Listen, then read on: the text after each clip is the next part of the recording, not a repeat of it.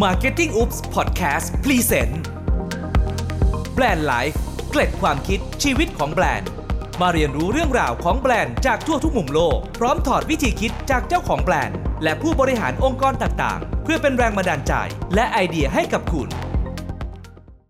สวัสดีครับคุณผู้ฟังครับ ขอต้อนรับทุกท่านเข้าสู่ Marketing Oops Podcast กับรายการ Brand Life ครับเกล็ดความคิดชีวิตของแบรนด์ รายการที่จะมาบอกเล่าเรื่องราวชีวิต แล้วก็การเดินทางของแบรนด์ต่างๆ ที่น่าสนใจจากทั่วทุกมุมโลกครับ กับผมก้ารินทร์ครับ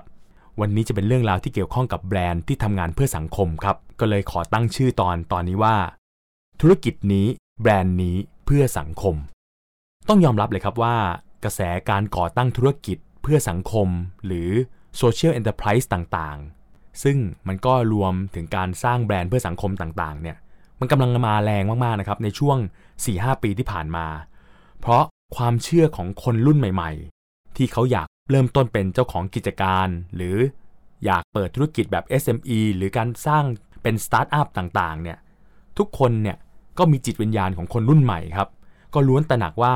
การทำธุรกิจที่ดีเนี่ยมันต้องเกิดขึ้นพร้อมๆกับการให้ครับ วันนี้ก็เลยจะมาเล่า 2 เรื่องราวนะครับ ที่เกี่ยวข้องกับธุรกิจที่ทำงานเพื่อสังคม เป็นการสร้างแบรนด์ สะท้อนถึงความเป็นตัวตนของการให้ ให้ทุกท่านได้ลองรับฟัง แล้วก็เอาไปต่อยอดความคิดของทุกท่านนะครับ ธุรกิจแรกที่ผมจะเล่าเนี่ยเป็นร้านพิซซ่าครับ ไม่น่าเชื่อใช่ไหมครับว่า ร้านพิซซ่าเพื่อสังคมเนี่ยก็มีด้วยนะฮะร้านพิซซ่าเพื่อสังคมแห่งนี้ มีชื่อร้านว่า Rosa's Fresh Pizza อยู่ที่เมืองฟิลาเดลเฟียนะครับประเทศสหรัฐอเมริกานะครับ เป็นร้านเล็กๆเนี่ยเรื่องราวของร้านเนี้ยเริ่มต้นจากชายหนุ่มครับชายหนุ่มอายุ 27 ในเวลานั้นนะครับ ตอนก่อตั้งร้าน เขาชื่อเมสันวาร์ดแมนซึ่งคุณเมสันเนี่ยเขาเป็น Stock Researcher นะครับในตลาดหุ้น Wall Street นะฮะทำงานมีอาชีพที่มั่นคงเลยครับ แต่มาวันหนึงเนี่ยเขาก็เกิดความเบื่อหน่ายขึ้นมา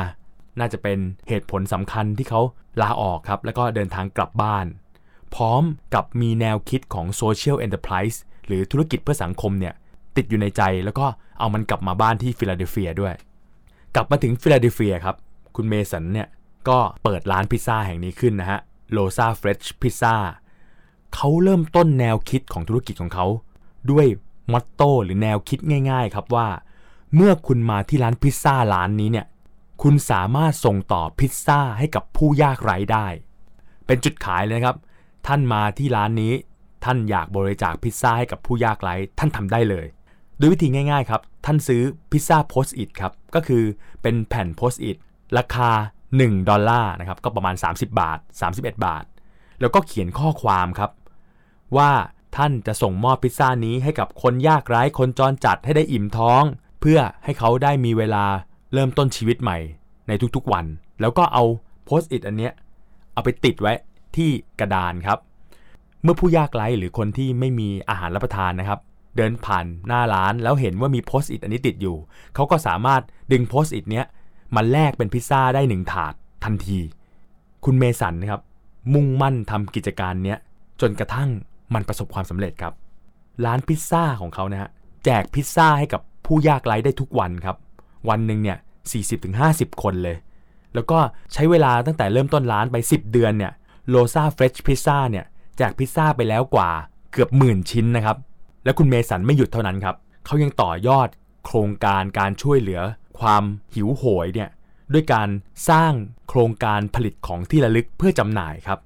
แล้วก็เอาเงินของการขายของที่ระลึกมาร่วมบริจาคพิซซ่าให้กับผู้ยากไร้ในช่องทางอื่นๆ โดยผู้ใจบุญเนี่ยสามารถบริจาคเงินซื้อเสื้อยืดพิมพ์ลายน่ารักน่ารักในราคาตัวละ 18 เหรียญ 18 เหรียญนี่ก็ประมาณ 500 4-500 บาท แล้วก็รายได้จากการซื้อเสื้อยืด1ตัวเนี่ยจะเอาไปสมทบทุนสนับสนุนการมอบพิซซ่าให้กับผู้ยากไร้เนี่ยได้ 9 ชิ้นครับ โดยแน่นอนครับ ผู้ที่ใจดีทั้งหมด ท่านสามารถเข้าไปช่วยทำบุญผ่านเว็บไซต์ได้ด้วย นอกจากไปที่ร้านแล้วซื้อโพสต์อิสที่ร้านติดไว้ที่ร้าน ท่านไม่มีเวลาเดินทางไปที่ร้าน หรือท่านไม่ได้อยู่ที่ฟิลาเดลเฟีย ท่านสามารถบริจาคผ่านเว็บไซต์ w w w l o s a f r e s h p i z z a c o m ได้อีกทางด้วยครับ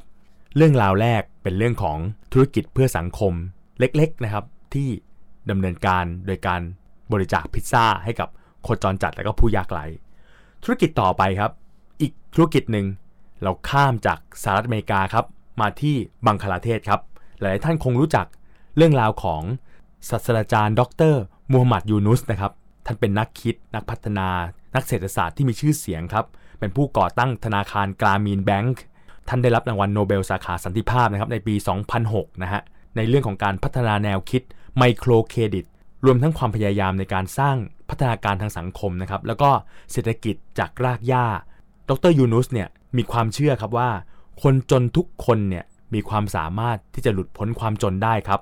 เพียงได้รับโอกาส โอกาสเป็นสิ่งสำคัญที่สุด ท่านเชื่อแบบนี้ครับ เพราะฉะนั้นเนี่ยธนาคารกรามีน หรือกรามีนแบงค์ที่ท่านตั้งขึ้นเนี่ยก็จะดำเนินการด้วยการเป็นธนาคารที่ปล่อยกู้ให้กับคนยากจน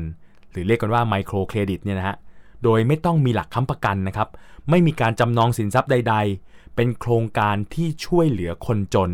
ที่ไม่สามารถกู้เงินได้จากระบบธนาคารปกติ ที่ต้องมีสินเชื่อมาค้ำประกัน ด้วยแนวคิดที่ผมกล่าวไปครับก็คือ แนวคิดแบบไมโครเครดิตแล้วก็แน่นอนครับ มันประสบผลสำเร็จเป็นที่โด่งดังไปทั่วโลก และหลังจากท่านได้รับรางวัลโนเบล มูลค่า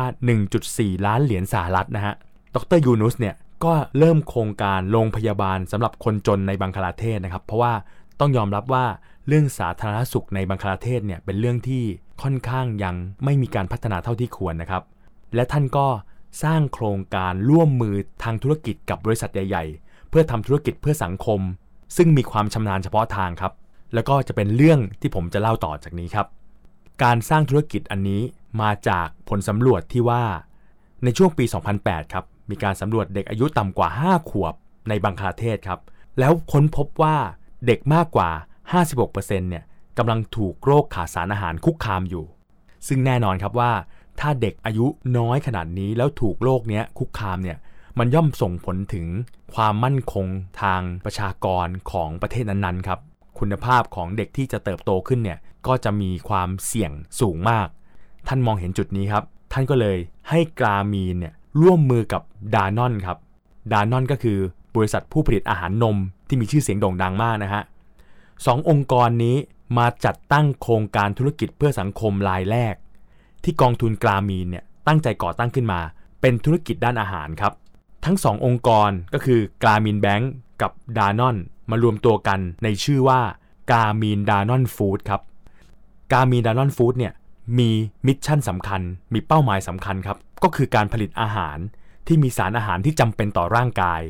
แล้วก็นำอาหารเหล่านั้นเนี่ยมาจำหน่ายในราคาย่อมเยาให้กับคนยากจนครับ เพื่อตอบโจทย์ในการแก้ไขโรคขาดสารอาหารของเด็กที่อายุต่ำกว่า 5 ขวบในบังคลาเทศครับ โดยวิธีการเป็นแบบนี้ครับ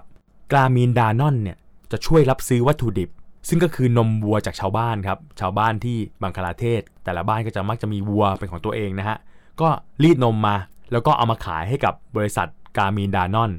แน่นอนชาวบ้านก็จะได้รายได้นะครับ เป็นการสร้างรายได้ให้กับสังคมต่อที่ 1 แล้วก็เป็นการส่งเสริมอาชีพการเลี้ยงวัว เพื่อนำน้ำนมดิบเนี่ยมาผลิตตามกระบวนการที่ถูกสุขลักษณะของดานอน จนกลายเป็นโยเกิร์ตสำหรับเด็กครับ โยเกิร์ตสำหรับเด็กนี้มีชื่อแบรนด์ว่า โชคติโดย S H O K T I แล้วก็ D O I ครับ โชคติโดย โดยโยเกิร์ตโชคติโดยเนี่ย นอกจากจะใช้วัตถุดิบจากชุมชนนะครับ เพราะว่าเป็นการไปซื้อนมจากชาวบ้าน ซึ่งต่อที่1เนี่ย ก็เป็นการส่งเสริมอาชีพให้กับชาวบ้าน แล้วโชคติโดยเนี่ย ก็ใช้กระบวนการผลิตที่ทันสมัยของดานอน เพิ่มความเชี่ยวชาญ เรื่องการผลิตโยเกิร์ต โดยการเพิ่มสารอาหารเข้าไปครับ